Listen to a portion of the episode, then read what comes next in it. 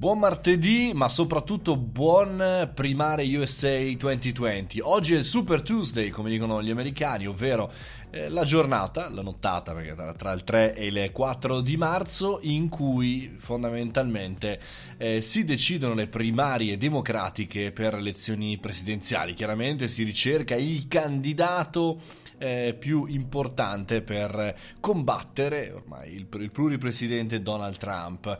Bene, mentre c'è chiaramente questa super corsa alle primarie importantissime, perché insomma sembra che i democratici non riescano mai a trovare un post Obama, diciamo così, che, che, funzioni. La notizia con cui vorrei eh, insomma colorare queste presidenziali, o meglio queste diciamo così, elezioni eh, preliminari è questa. Un teenager negli Stati Uniti ha creato un account fake di un candidato alle elezioni americane. E fino a qua, voglio dire, chissà quante ce ne sono, chissà quante, quante, quante ce ne sono da tutte le parti, eccetera. Ma la notizia è che sì, l'ha creato, ma Twitter gliel'ha verificato.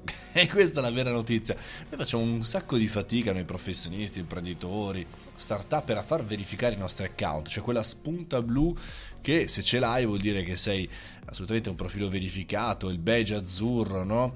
eh, un, eh, un qualche cosa di importante per alcuni determina anche il successo perché aumenta la visibilità di brutto di questo eh, account, non soltanto quella che ti dà l'algoritmo, ma quello che è il percepito da parte degli eh, utenti. Ebbene, uno studente americano di 17 anni ha realizzato, secondo me, questa che è un'impresa fuori dal comune per molti utenti di Twitter, ovvero avere il profilo eh, verticale. Eh, ma fondamentalmente la domanda è questa: è, ok, mm, magari c'è stato un errore tecnico, ma come mai Twitter non controlla eh, diciamo, l'assegnazione di un account a pochi giorni chiaramente dalle, dalle, primarie per fondamentalmente un falso candidato repubblicano o democratico che sia il congresso. È una cosa importante, una cosa assolutamente da tenere sott'occhio. È stata raccontata CNN Business eh, che fondamentalmente ha eh, parlato con lo studente e insomma ha contattato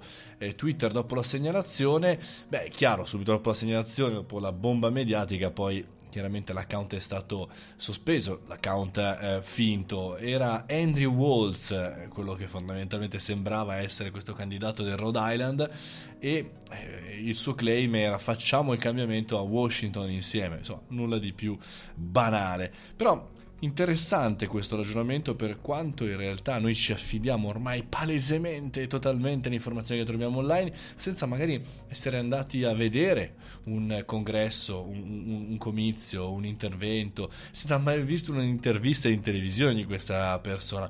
Perché poi chiaramente una volta che il profilo è stato verificato anche utenti retweetavano e utilizzavano questo account come se fosse un vero e proprio account eh, reale. Questo ci deve far pensare. Io ci aggiungo anche il carico da 90 dicendo che le, le, piattaforme devono essere responsabilizzate per chiaramente andare a verificare se le informazioni sono corrette o meno e non farsi sbugiarda, sbugiardare da un 17enne qualunque che tra l'altro chiude fondamentalmente la sua relazione dicendo io non avevo cattiva intenzione, volevo solamente semplicemente testare che eh, Twitter per vedere cosa poteva accadere. In qualche maniera io ci credo, non so perché a ah, questo 17enne senza eh, se e senza ma, cioè se le piattaforme non sanno distinguere una persona reale da una persona non reale, soprattutto quando ci sono le lezioni, soprattutto quando dobbiamo verificare una pagina, beh, allora a questo punto bisogna cominciare a preoccuparsi eh, ben più e ben vengano questi test, questi tentativi da parte degli utenti che probabilmente anche non hanno assolutamente nulla da fare. Questo è il caffettino, io sono Mario Moroni, www.mariomoroni.it, questo è il mio podcast, se volete andare sul sito potete scoprire tutte le informazioni che mi riguardano e anche se vi va insomma ascoltare l'audiolibro Startup di merda scrivendovi gratuitamente sul mio sito mariomoroni.it per l'appunto. Ci vediamo domani come sempre, qui il caffettino noi accendiamo tutto alle sette e mezza. Ciao!